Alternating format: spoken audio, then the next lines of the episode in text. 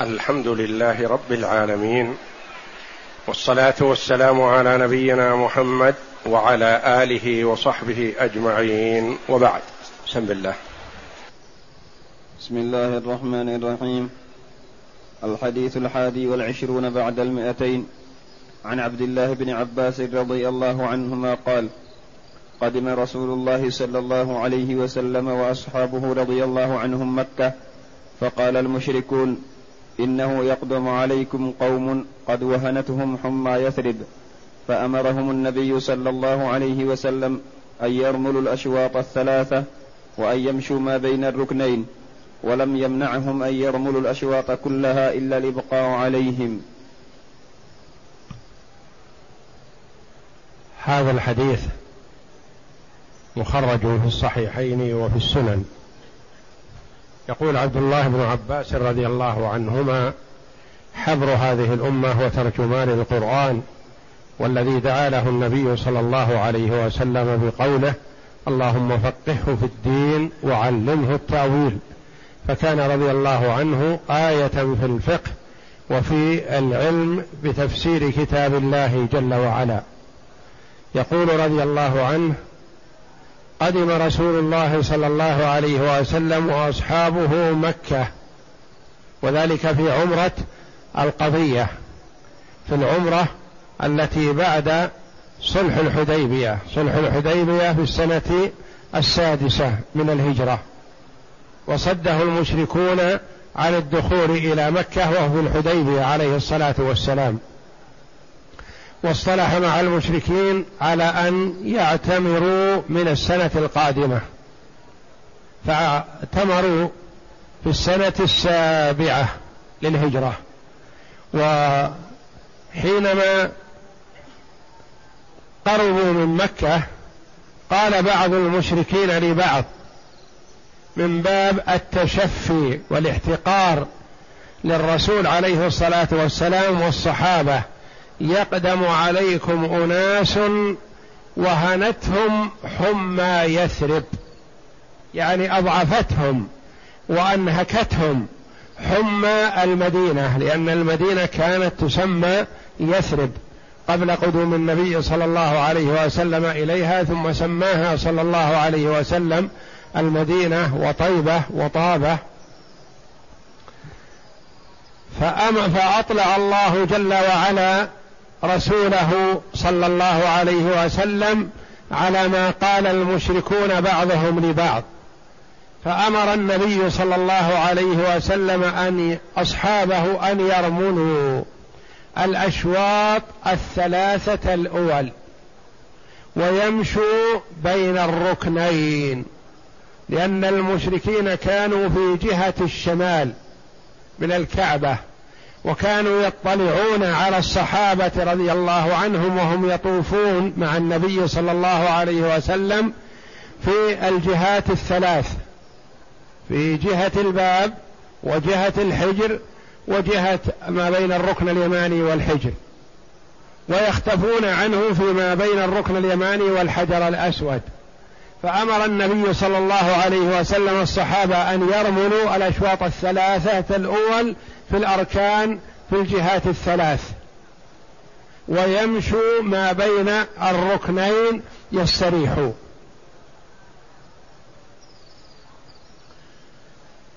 ولم يمنعهم أن يرملوا الأشواط كلها يعني السبعة إلا الإبقاء عليهم يعني رأفة بهم صلى الله عليه وسلم وشفقة على الصحابة لئلا يشق عليهم ويلحقهم, ويلحقهم التعب أمرهم أن يرملوا الثلاثة الأولى فقط ويمشوا بين الركنين. فقال المشركون بعضهم لبعض لما رأوا طواف الصحابة رضي الله عنهم قالوا قلتم كذا وكذا وقد رأينا أناسا كالغزلان. ما مهنتهم حمى يثرب وليس بهم حمى. اللي هو حمى ما يمشي هكذا بسرعة. يرمل يخب.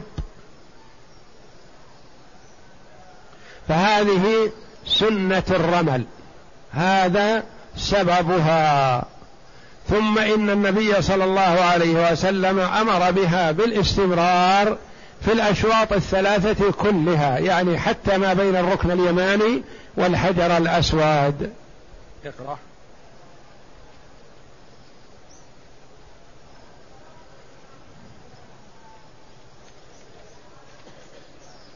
الغريب وهنتهم بتخفيف الهاء أي أضعفتهم.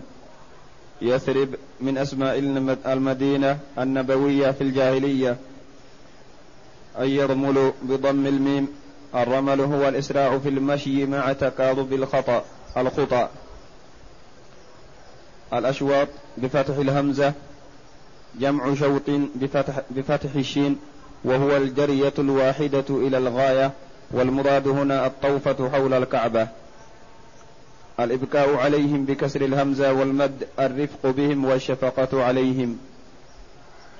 المعنى الإجمالي جاء النبي صلى الله عليه وسلم سنة ست من الهجرة إلى مكة معتمرا ومعه كثير من أصحابه فخرج لقتاله وصده عن البيت كفار قريش فحصل بينهم صلح من مواده أن النبي صلى الله عليه وسلم وأصحابه يرجعون هذا العام ويأتون في العام القابل معتمرين ويقيمون في مكة ثلاثة أيام. فجاءوا في السنة السابعة لعمرة القضاء فقال المشركون بعضهم لبعض تشفيا وشماتة إنه سيقدم عليكم قوم وقد وهنتهم وأضعفتهم حمى يثرب.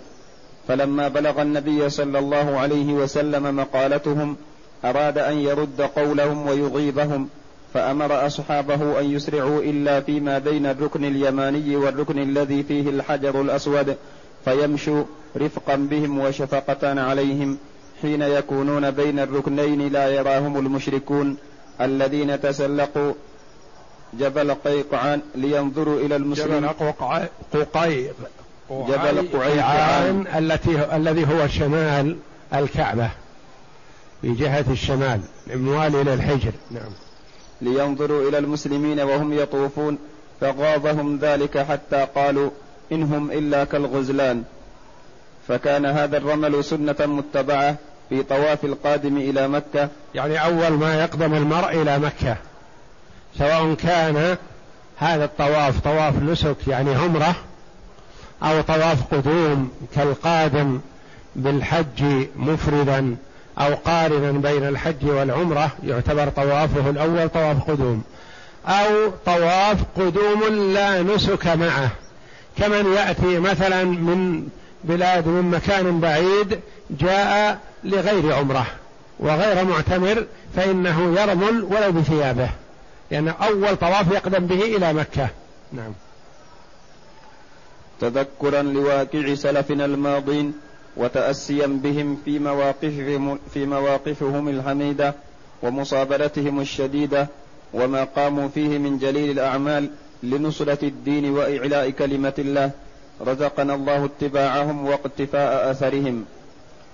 ما يؤخذ من الحديث أولا أن النبي صلى الله عليه وسلم وأصحابه رملوا في الأشواط الثلاثة الأول ما عدا بين الركنين ما بين الركنين كانوا في أول الأمر في عمرة القضاء أو القضية ما ما رملوا بين الركنين. نعم. فقد سيأتي أنهم رملوا بعد ذلك في جميع ما بين الأركان كلها. نعم. فقد رخص لهم في تركه إبقاء عليهم وذلك في عمرة القضاء ويأتي استحبابه في كل الثلاثة وتحقيق البحث في الحديث الذي بعد هذا إن شاء الله تعالى. ثانيا استحباب الرمل في كل طواف وقع بعد قدوم سواء أكان لنسك أم لا. ففي صحيح مسلم كان ذلك إذا طاف الطواف الأول. يعني أول طواف يقدم به إلى مكة. نعم. ثالثا إظهار القوة والجلد أمام أعداء الدين إغاظة لهم وتهوينا لعزمهم وفت وفتا في أعضاد في أعضادهم. رابعا أن من الحكمة في الرمل الآن تذكر حال سلفنا الصالح في كثير من مناسك الحج كالسعي ورمي الجمار والهدي وغيرها. خامسا الرمل مختص بالرجال دون النساء لأنه مطلوب منهن التستر. لأن النساء لا يطلب منهن رمل ولا سعي شديد بين الصفا والمروة لأن هذا الرمل والسعي لإظهار القوة. والنساء لا يطلب منهن إظهار القوة. والنساء مطلوب منهن الستر وقد يحدث الرمل والسعي الشديد إبراز شيء من عورتها أو شيئا من محاسنها. نعم. سادسا لو فات الرمل في الثلاثة الأول فإنه لا يقضيه لأن المطلوب في الأربعة الباقية المشي فلا يخلف هيئة يخلف هيئتهن فتكون سنة فات محلها. فالرمل في الأشواط الثلاثة سنة والمشي في الأشواط الأربعة سنة. فإذا فات شيء عن محله ما يقضى في محل سنة أخرى. إذا فاته الرمل بالأشواط الثلاثة ما نقول يقضيه في الثلاثة الأخيرة أو ما قبل الأخيرة لا. وإنما يمشي في الأخيرة لأن السنة فيها المشي. نعم. الحديث الثاني والعشرون بعد المئتين. عن عبد الله بن عمر رضي الله عنهما قال رأيت رسول الله صلى الله عليه وسلم حين يقدم مكة إذا استلم الركن الأسود أول ما يطوف يقب ثلاثة أشواط. عبد الله بن عمر رضي الله عنه مشهور عنه الحرص على اقتفاء أثر النبي صلى الله عليه وسلم لا في العبادات وحدها بل حتى في العادات حتى في اللباس رضي الله عنه. وفي مشابهة النبي في الحذاء يحرص على أن يكون حذاؤه من نوع حذاء النبي صلى الله عليه وسلم. وهذا يعطينا بيان لحرص الصحابة رضي الله عنهم على اقتفاء أثر النبي صلى الله عليه وسلم ومحاولة الاقتداء به في كل ما يأتي إلا ما كان من خصوصياته صلى الله عليه وسلم. فعبد الله بن عمر كما تقدم لنا هو أول داخل لما خرج النبي صلى الله عليه وسلم من الكعبة. وكان سأل من صحب النبي ماذا عمل لأجل أن يعمل مثل عمله رضي الله عنه. وهنا كذلك كان يكون قريبا من النبي صلى الله عليه وسلم في الطواف حتى يعمل مثل عمله رضي الله عنه. يقول رأيت رسول الله صلى الله عليه وسلم حين يقدم مكة إذا استلم الركن الأسود أول ما يطوف يخب ثلاثة أشواط. والخبب مثل قولنا الرمل يعني الإسراع في المشي. وعبد الله بن عمر رآه لما قدم صلى الله عليه وسلم لحجة الوداع. فرآه يخب في الأشواط الثلاثة كلها ولا يمشي بين الركن اليماني والحجر الأسود وإنما كان يخب في الشوط كله. يعني الثلاثة الأولى كان يرمل فيها. فدل هذا على أن آخر الأمرين من النبي صلى الله عليه وسلم الرمل في الأشواط الثلاثة. نعم. الغريب يخب الخبب نوع من العدو وقيل هو الرمل وعلى هذا فهما مترادفان. المعنى الإجمالي كان ابن عمر رضي الله عنهما من الحريصين على تتبع أفعال النبي صلى الله عليه وسلم ومعرفتها والبحث عنها. ولذا فإنه يصف طواف النبي صلى الله عليه وسلم الذي يكون بعد قدومه بأنه يرمل في الأشواط الثلاثة كلها بعد أن يستلم الحجر الأسود الذي هو مبتدأ كل طواف تذكرا لحالهم السابقة يوم كانوا يفعلونه إغاظة للمشركين.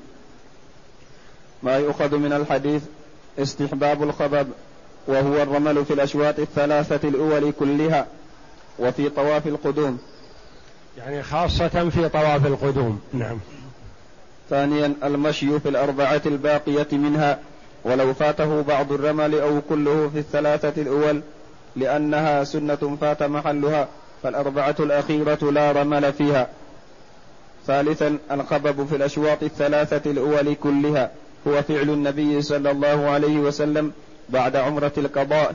فيكون ناسخا للمشي بين الركنين في عمرة القضاء لأنه متأخر ولأن الضعف المانع من الرمل فيها قد زال. يعني قول الصحابة رضي الله عنهم ليسوا في مجيئهم في حجة الوداع أو في فتح مكة كمجيئهم في عمرة القضاء في السنة السابعة من الهجرة. نشطوا وقووا وفتح الله عليهم الفتوحات. نعم. رابعا رمل النبي صلى الله عليه وسلم بعد زوال سببه لتذكر تلك الحال التي كانوا عليها فنحن نرمل إحياء لتلك الذكرى. يعني رمل النبي صلى الله عليه وسلم في حجة الوداع. ما كان لإغاظة المشركين لأن المشركين انتهوا ولله الحمد. مكة أصبحت بلد مسلمين وما فيها إلا مسلم. ما فيها مشرك. ولكنه إحياء للسنة السابقة واستمر عليها عليه الصلاة والسلام. نعم. خامسا استلام الحجر الأسود في ابتداء كل طواف وعند محاذاته في كل طوفة لمن سهل عليه ذلك وتقدم مشروعية تقبيله. يعني يشرع تقبيل الحجر الأسود عند البدء إذا تيسر أو استلامه باليد وتقبيل اليد. أو الإشارة إليه إذا لم يتيسر استلامه. نعم. وعند الإشارة إليه لا تقبل اليد. والإشارة كما تقدم لنا هي الإشارة باليد. باليد واحدة يد اليمين. وليس الإشارة باليدين كما يفعل بعض الإخوة. يرفع يديه كأنه يكبر للصلاة لا هذا خطأ. وإنما إشارة باليد يعني يشير إلى السلامة نعم. الحديث الثالث والعشرون بعد المئتين عن عبد الله بن عباس رضي الله عنهما قال طاف النبي صلى الله عليه وسلم في حجة الوداع على بعير يستلم الركن بمحجن والمحجن عسى منحية الرأس.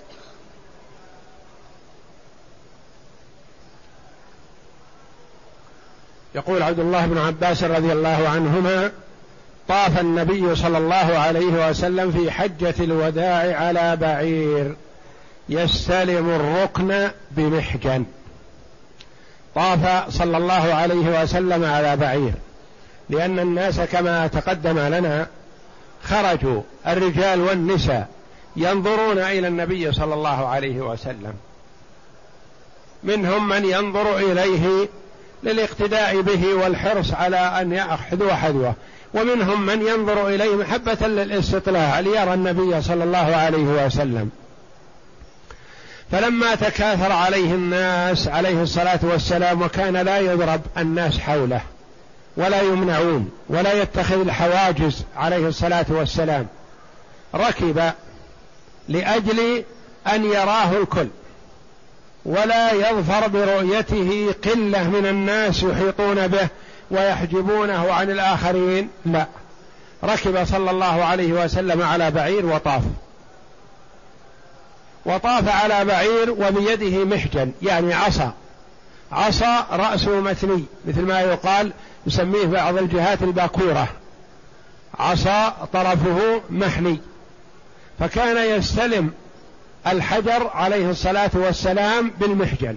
يمر على بعير بمحاذاة الحجر ثم يستلم الحجر بالمحجن ويقبل المحجن عليه الصلاة والسلام. فدل هذا أولا على أن الإنسان إذا لم يتيسر له أن يستلم الحجر بيده له أن يستلمه بشيء ما بعصا أو أي شيء بيده يستلم به الحجر ثم يقبل ما مس الحجر.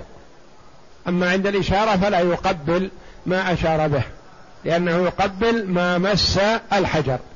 ثانيا جواز الطواف على البعير وعلى الدابة. علما أن الطواف ماشيا أفضل لكن إذا كان لحاجة ربما يعدل الشيء المفضول يكون مثل الفاضل أو أفضل إذا كان لمصلحة. فالنبي صلى الله عليه وسلم طاف على بعير لمصلحة.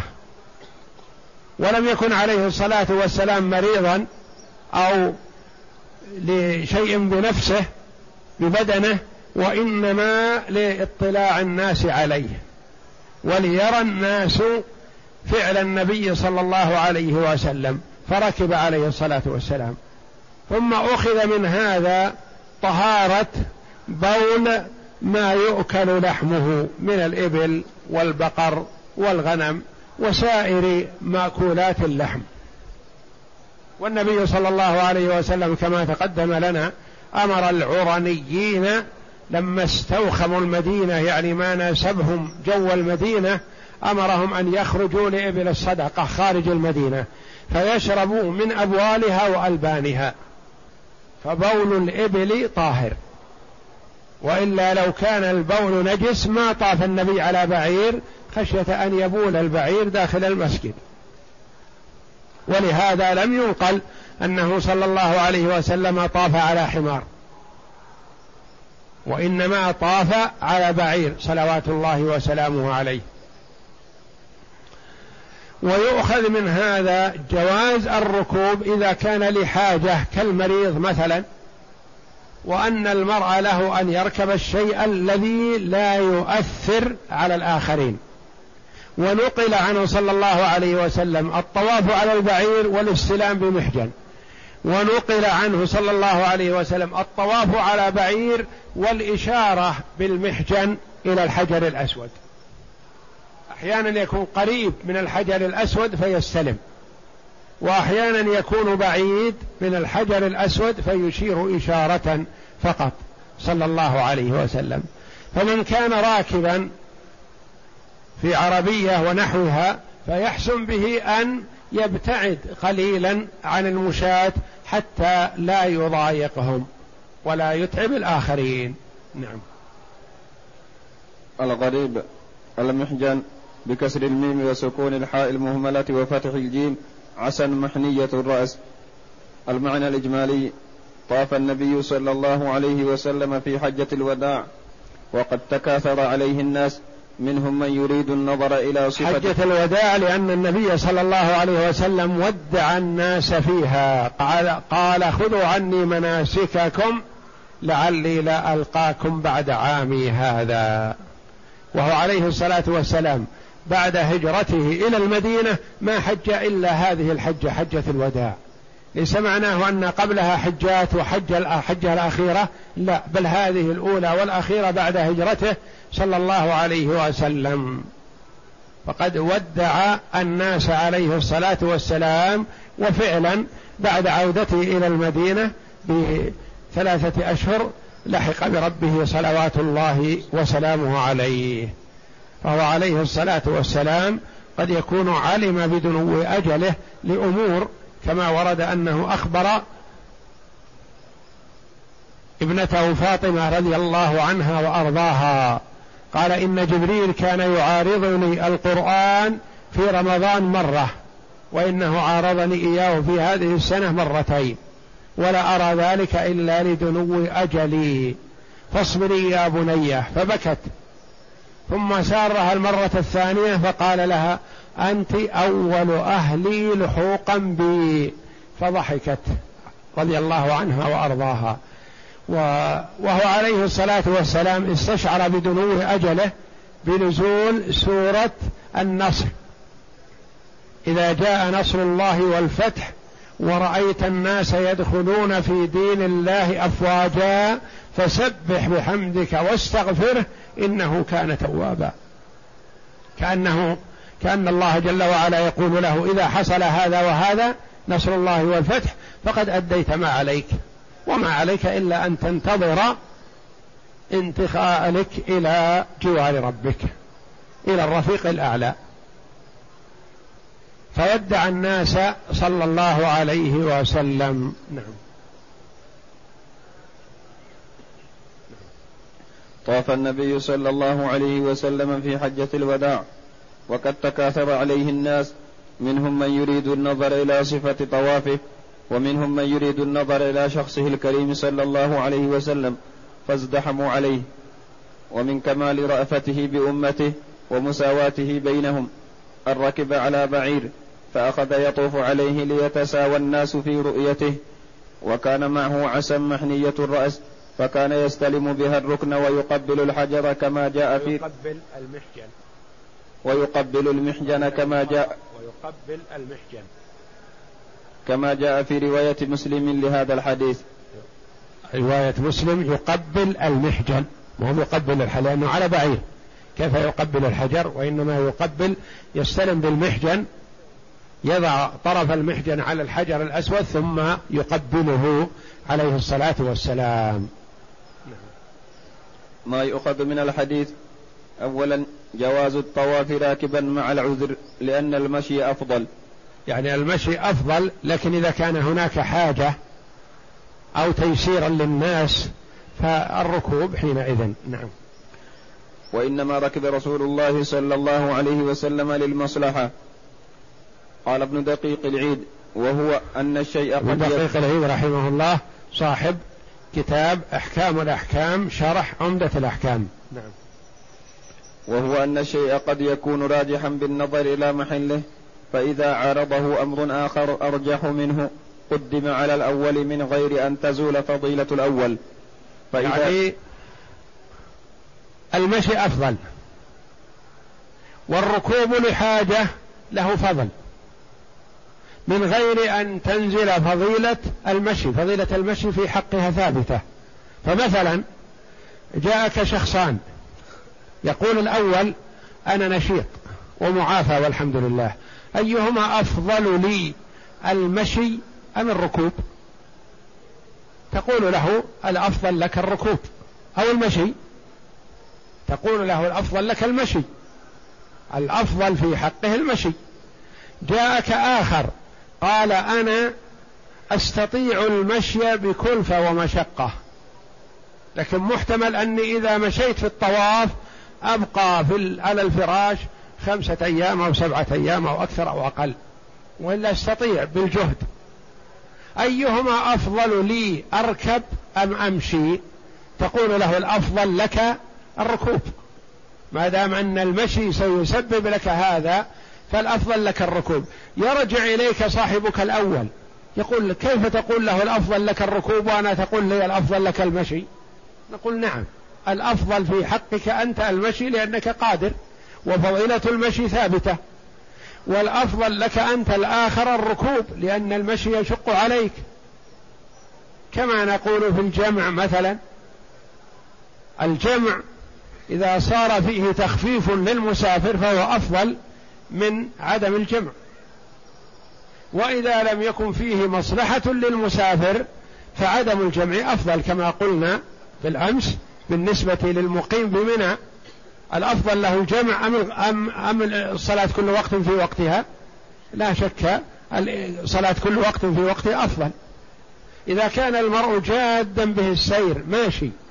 سينزل لصلاة الظهر وسينزل لصلاة العصر. تقول لا يا أخي الأرفق بك أن تنزل لهما نزولا واحدا واجمع. وهكذا. فقد يكون الشيء مفضول لكنه بالنسبة لصاحبه يصبح فاضل ومأجور فيه. نعم. قال ابن دقيق العيد. قال ابن دقيق العيد رحمه الله وهو أن الشيء قد يكون راجحا بالنظر إلى محله فإذا عارضه أمر آخر أرجح منه قدم على الأول من غير أن تزول فضيلة الأول فإذا زال المعارض الراجح عاد الحكم للأول. ثانيا استحباب استلام الركن باليد إن أمكن وإلا فبعصا ونحوها بشرط أن لا يؤذي به الناس.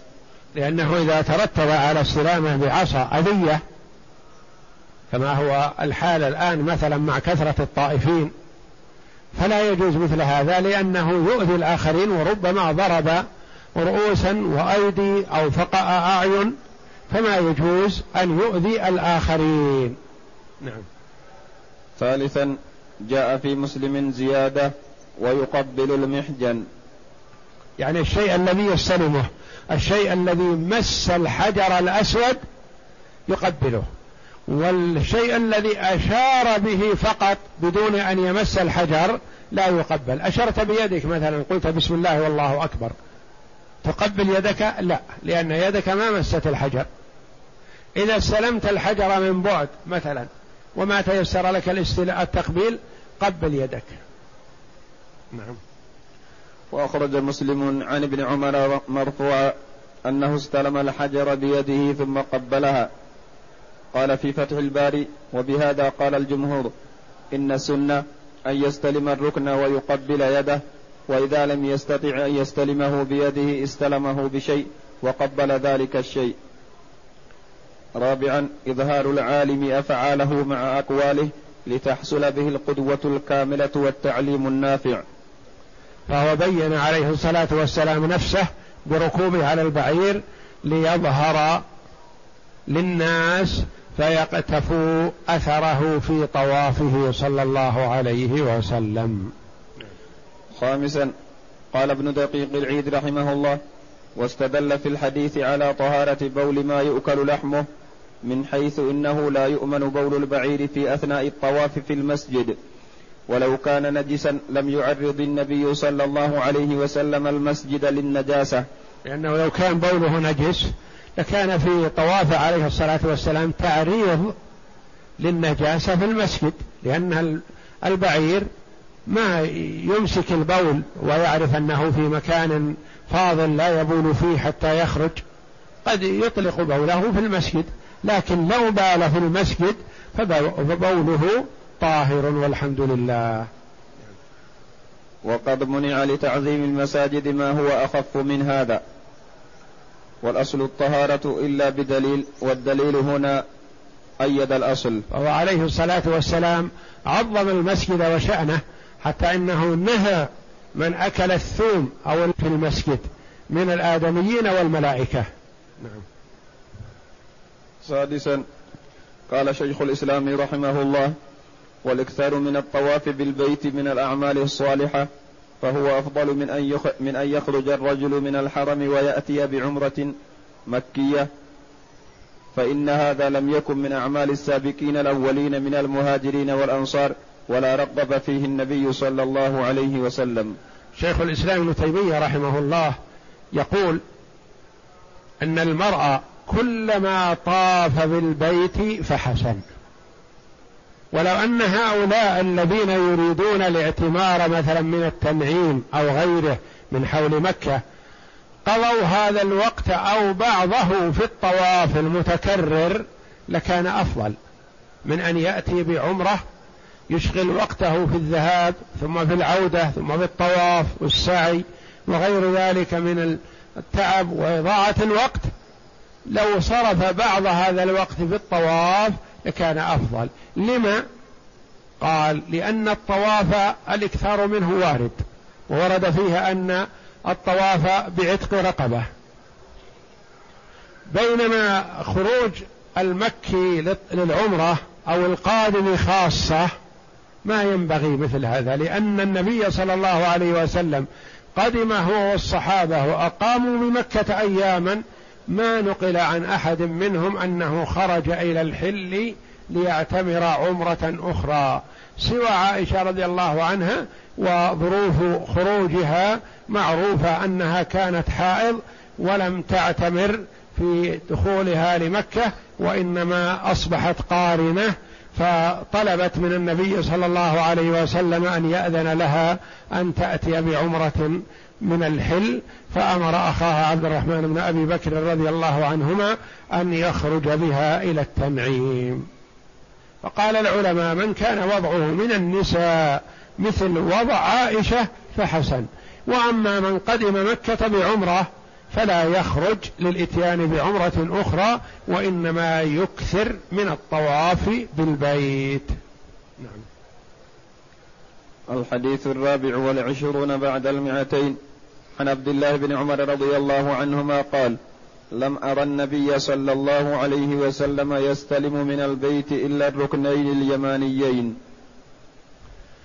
يقول عبد الله بن عمر رضي الله عنهما لم أرى النبي صلى الله عليه وسلم يستلم من البيت إلا الركنين اليمانيين. إذا قيل البيت فالمراد بها الكعبة شرفها الله.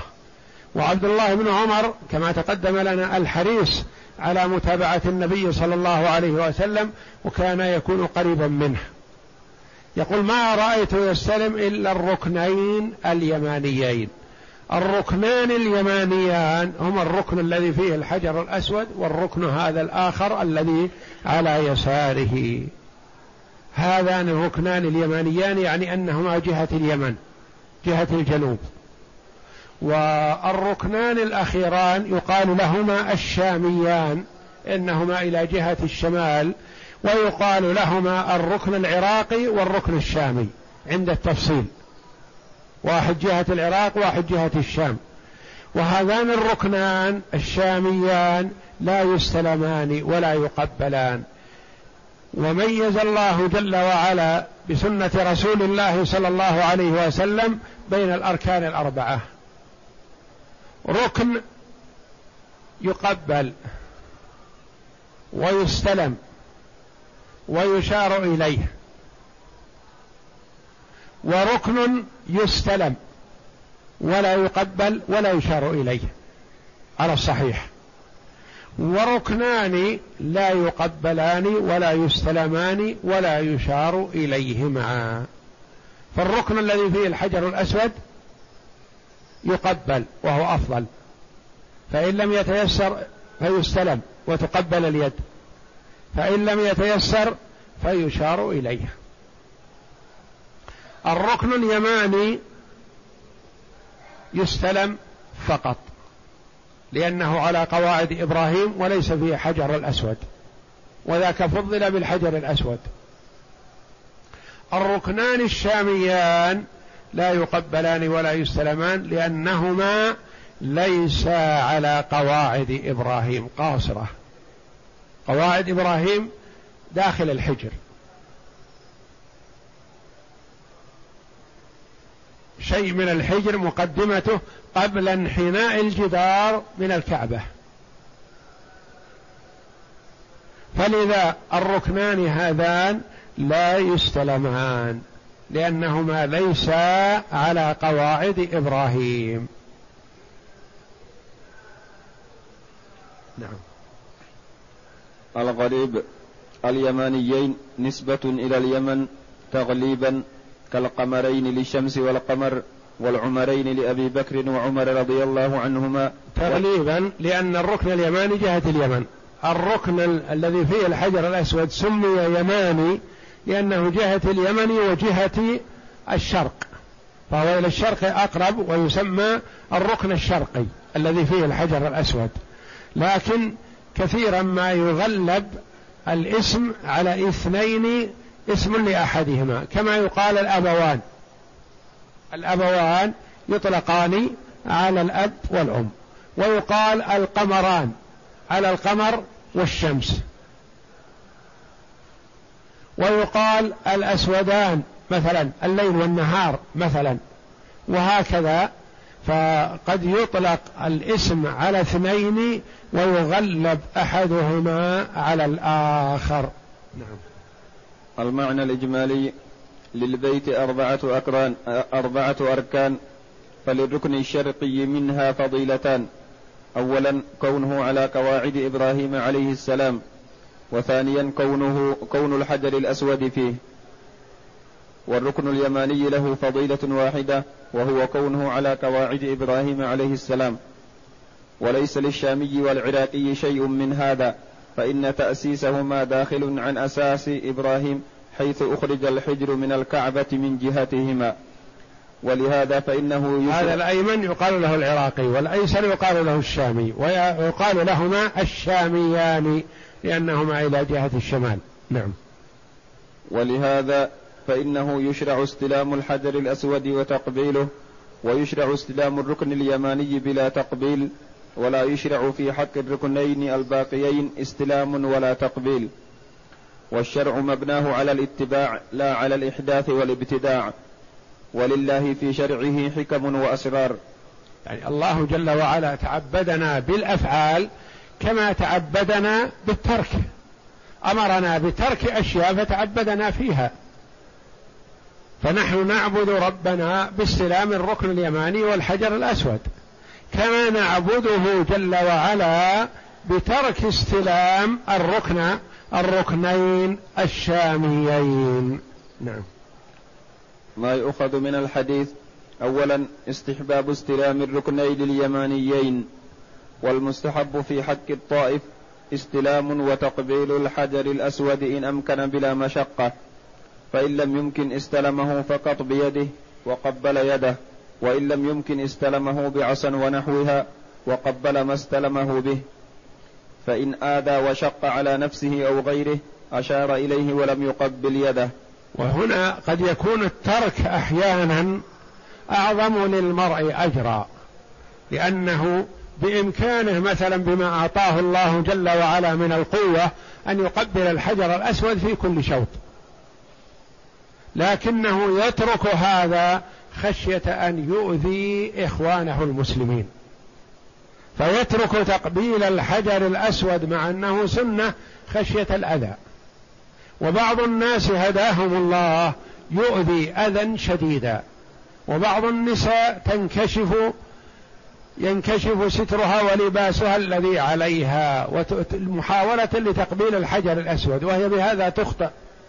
ترتكب محرما لتأتي بسنة. فتقبيل الحجر الأسود سنة. والرجل النشيط أذاه لإخوانه المسلمين محرم. والمرأة انكشاف وجهها وشعرها وجسمها أمام الرجال الأجانب محرم عليها ذلك. فتفعل المحرم لتأتي بسنة وهو تقبيل الحجر الأسود. وأمهات المؤمنين كن يطفن بالجانب الأيمن بعيد ويبعدن عن الرجال ويتحين الوقت الذي يخف أو يقل أو يعدم فيه الرجال الطائفون. ولا يقربن من الحجر الأسود خشية من القرب من الرجال رضي الله عنهن. فينبغي للنساء عند الطواف أن يأخذن الجانب الأيمن ويبعدن عن الرجال ولا يخالطنهم ولا يزاحمنهم ولا يقبلن الحجر الأسود لأنها إذا قبلت آذت نفسها وآذت غيرها. والركن اليماني إن تمكن من استلامه استلمه وإن لم يتمكن لم يشر إليه لأنه لم يرد والشرع في العبادات نقل وسماع. يعني الحجر الركن اليماني ما ورد فيها الإشارة ورد فيها الاستلام. إذا حصل لك أن تستلمه فبها وإلا لا تشير إليه ابتل. استمر في طوافك ولا تشير إليه كما يفعل بعض الإخوة جهلا. الإشارة إلى الحجر إلى الركن اليماني ما وردت. قال شيخ الإسلام رحمه الله وأما الركن اليماني فلا يقبل على الصحيح. على الصحيح. نعم. وأما سائر جوانب البيت والركنان, والركنان الشاميان ومقام إبراهيم فلا يقبل ولا يتمسح به باتفاق المسلمين المتبعين للسنة المتواترة عن النبي صلى الله عليه وسلم. باتفاق المسلمين المتبعين للسنة وإلا يوجد من المسلمين من ليس متبعا للسنة يفعل الأفاعيل وهو ينتسب إلى الإسلام. نعم. واتفقوا على أنه لا تقبل الحجرة النبوية ولا يتمسح بها لئلا يضاهى بيت المخلوق ببيت الخالق بيت المخلوق الذي هو الحجرة قبر النبي صلى الله عليه وسلم ببيت الخالق الذي هو الكعبة شرفها الله هي بيت الله. فإذا كان هذا في قبر النبي صلى الله عليه وسلم فقبر غيره أولى لا يقبل ولا يستلم. يعني لا يجوز أن يقبل ولا يستلم أي, أي قبر من القبور. نعم. وأما الطواف بشيء من ذلك فهو من أعظم البدع المحرمة. نعم. الطواف بالقبور هذا بدعة محرمة وقد يصل إلى الشرك إذا وقر في نفسه العبادة أو الخضوع لصاحب القبر فهذا شرك. نعم. ثانيا عدم مشروعية استلام غير الركنين اليمانيين من أركان الكعبة ولا غيرها من المقدسات كمقام إبراهيم وجبل الرحمة في عرفة والمشعر الحرام في مزدلفة وروضة النبي صلى الله عليه وسلم الشريفة وصخرة بيت المقدس وغيرها. كل هذه يعني ما ورد استلام ولا تقبيل إلا تقبيل الحجر الأسود واستلامه واستلام الركن اليماني. نعم. فإن الشرع يؤخذ عن الشارع بلا زيادة ولا غلو ولا نقصان ولا جفاء. ومن شرع عبادة لم يشرعها الله ورسوله فقد كذب الله سبحانه في قوله اليوم أكملت لكم دينكم. الله جل وعلا يقول في كتابه العزيز اليوم أكملت لكم دينكم. معناه أنه تم في حياة النبي صلى الله عليه وسلم. فأي عبادة يؤتى بها بعد النبي صلى الله عليه وسلم لم تكن من شرعه يكون تنقص لله جل وعلا وتكذيب لله كأنه ما تم حتى جاء هذا الشقي وكمل. هذا المبتدع جاء وكمل. هذا تكذيب لله وتكذيب لرسوله صلى الله عليه وسلم وإحداث في دين الله ما ليس منه. والنبي صلى الله عليه وسلم حذر من البدعة أشد التحذير. والشيطان اللعين يفرح بالبدعة أشد وأكثر من فرحه بالكبيرة من كبائر الذنوب. لأن المسلم قد يقع في كبيرة من كبائر الذنوب لكنه يقع فيها وهو مستحي وخجل من الله ومن الناس. ثم بعد ذلك ربما ندم واستغفر وتاب وأناب إلى الله. وربما أحدث عبادة واجتهد في أعمال صالحة لعلها تكفر له خطيئته تلك. أما المبتدع والعياذ بالله فهو يقع في البدعة ويتبجح بها ما يستغفر منها. يرى أنها طاعة وأنها قربة وأنه أتى بشيء عظيم في الدين وهو ضر نفسه والعياذ بالله. وكذب الله ورسوله. فلذا يفرح الشيطان بالبدعة ما لا يفرح بالمعصية والكبيرة من كبائر الذنوب. ولذا حذر النبي صلى الله عليه وسلم من ذلك وقال عليه الصلاة والسلام عليكم بسنتي وسنة الخلفاء الراشدين المهديين من بعدي تمسكوا بها وعضوا عليها بالنواجذ وإياكم ومحدثات الأمور. وقال عليه الصلاة والسلام من أحدث في أمرنا هذا ما ليس منه فهو رد يعني مردود عليه. من عمل عملا ليس عليه أمرنا فهو رد يعني مردود عليه. فليحذر المسلم من البدعة وليحرص على التمسك بسنة رسول الله صلى الله عليه وسلم. فعمل بسنة خير من إحداث بدعة. وما أحدث الناس بدعة والعياذ بالله إلا تركوا ما يقابلها من السنة. ومن شرع عبادة, عبادة لم يشرعها الله ورسوله فقد كذب الله سبحانه في قوله اليوم أكملت لكم دينكم واستدرك على رسالة محمد صلى الله عليه وسلم الذي يقول تركتكم على المحجة البيضاء ليلها كنهارها وإن وإنا لنرى من يخل بصلاة الفرض فيسلم مع الإمام أو قبله ليكون إذا سلم قبل الإمام بطل الصلاة والعياذ بالله. وبعض الناس الآن كما نشاهده لكن ما يقبلون.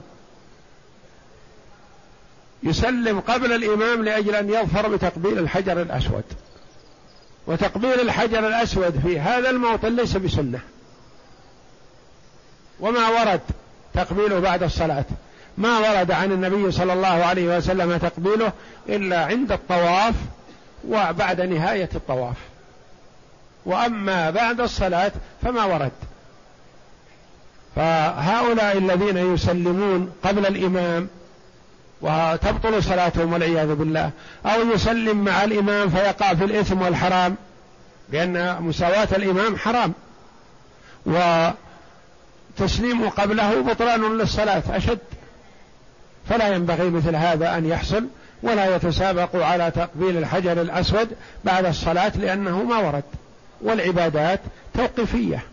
ما ورد عن النبي صلى الله عليه وسلم على العين والرأس وما لم يرد يضرب به عرض الحائط ولا يقبل من أي قائل كائنا من كان. كل يؤخذ من قوله ويترك إلا رسول الله صلى الله عليه وسلم. وإنا لنرى من يخل بصلاة الفرض فيسلم مع الإمام أو قبله ليكون الأول في تقبيل الحجر الأسود. وكل هذا من آثار الجهل وقلة الناصحين والمرشدين. فلقد انصرفنا إلى حب الدنيا الذي هو رأس كل خطيئة وتركنا أوامر الله تعالى وراء ظهورنا فإنا لله وإنا إليه راجعون. حب الدنيا ليس المراد به المال فقط هذا الذي يسارع ترك السنة وأحب الدنيا كأنه حب الشهرة أنه أنه قبل قبل الناس كلهم. هذا حظ من حظوظ الدنيا كونه يفتخر على الناس أنه قبل الحجر الأسود قبل الناس. فليس المراد بالإقبال على الدنيا الذي يقبل على طلب المال فقط. يعني كل شيء من شؤون الدنيا إذا آثرته على أمور الآخرة فقد آثرت الدنيا على الآخرة حتى وإن كانت الشهرة وإن كان الظهور وإن كان محبة الثناء أو ذكر الناس أو نحو ذلك. فليحذر المسلم من دخول الشيطان عليه بإفساد عبادته من حيث لا يشعر. والله أعلم. وصلى الله وسلم وبارك على عبده ورسول نبينا محمد وعلى آله وصحبه أجمعين.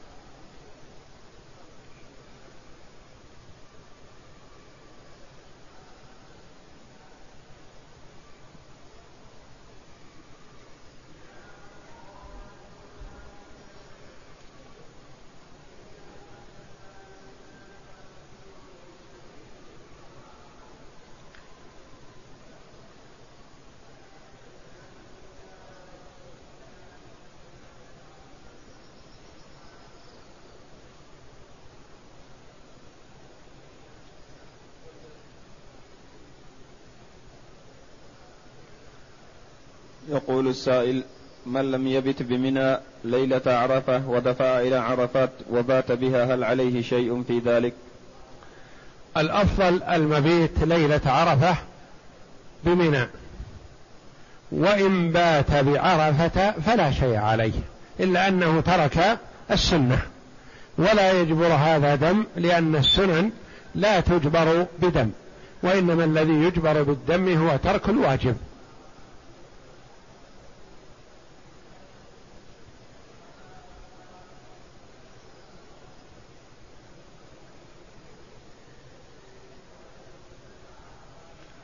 يقول رجل صام ثلاثا وعشرين يوما من شهر الله المحرم بما في ذلك يوم عاشوراء ويوم قبله ويوم بعده.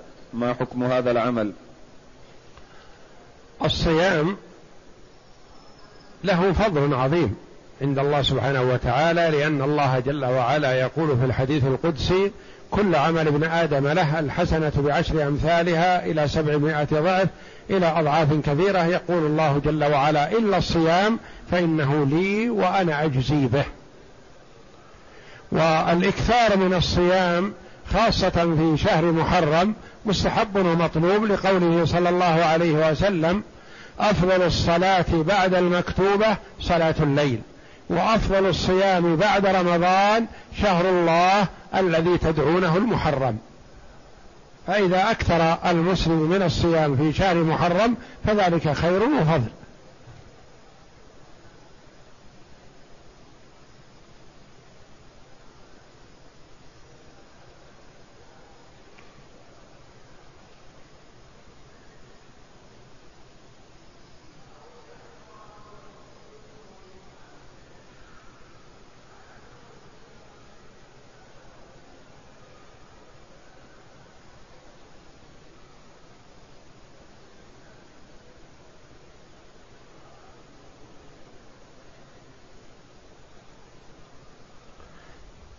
يقول ما حكم الصلاة خلف شخص مبتدع؟ المبتدع البدعة أنواع. بدعة مكفرة. يكون صاحبها كافر وهذا لا تصح الصلاة خلفه. وبدعة لا يكون صاحبها كافر وإنما مبتدع. وهذا المبتدع إن وجدت من هو أتقى لله منه فلا تصلي خلفه وإن لم تجد سواه فلا تتخلف عن صلاة الجماعة من أجله. والبدعة مراتب عديدة ليست مرتبة واحدة.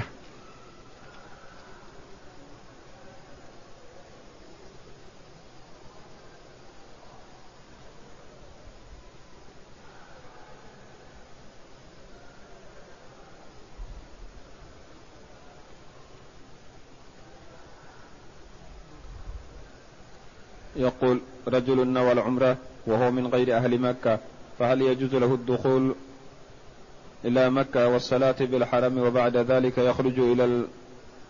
إلى. إلى الميقات ويحرم ويدخل في النسك إذا كان جاء إلى مكة بنية العمرة ولكنه قال أقدم أدخل مكة بدون عمرة ثم أخرج إلى الحل لأعتمر وأؤدي العمرة. نقول هذا لا يصح ولا يجوز له ذلك. فإذا فعل ذلك فعليه هدي لأنه يجب عليه أن يحرم من الميقات الذي يمر به. ولا يجوز للشخص أن ينقل نفسه من ميقات إلى ميقات. ما لست أنت ولا أنا الذي يحدد المواقيت. المواقيت محددة. إن كنت جئت إلى مكة بنية العمرة ومررت بميقات فيجب عليك أن تحرم منه.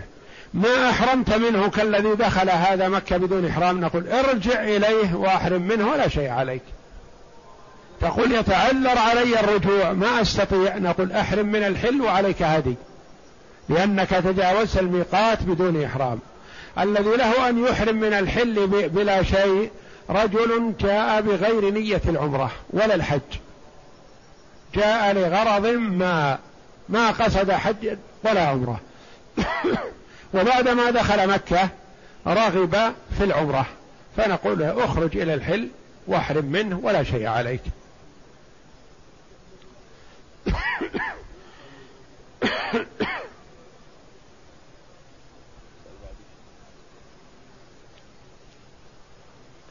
يقول هل على المعتمر المكي أن يرمل؟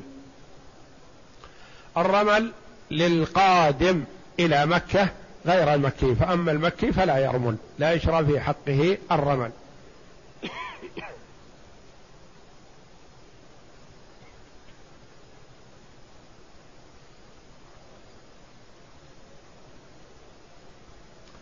يقول هل يجوز جعل ثواب الطواف في غير العمرة والحج للوالدين أو غيرهما؟ هذا محل خلاف بين العلماء رحمهم الله.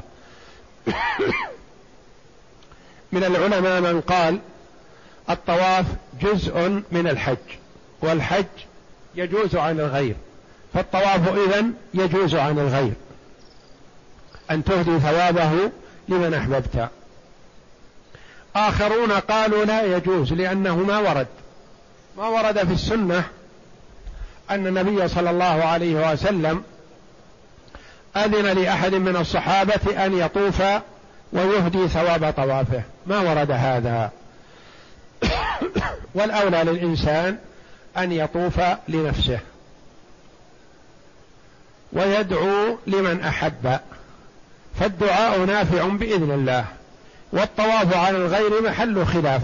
ولا ينبغي للإنسان أن يعمل الأشياء التي محل خلاف وهو يجد مندوحة يعمل العمل ليكون صحيحا ويدعو والدعاء نافع بإذن الله.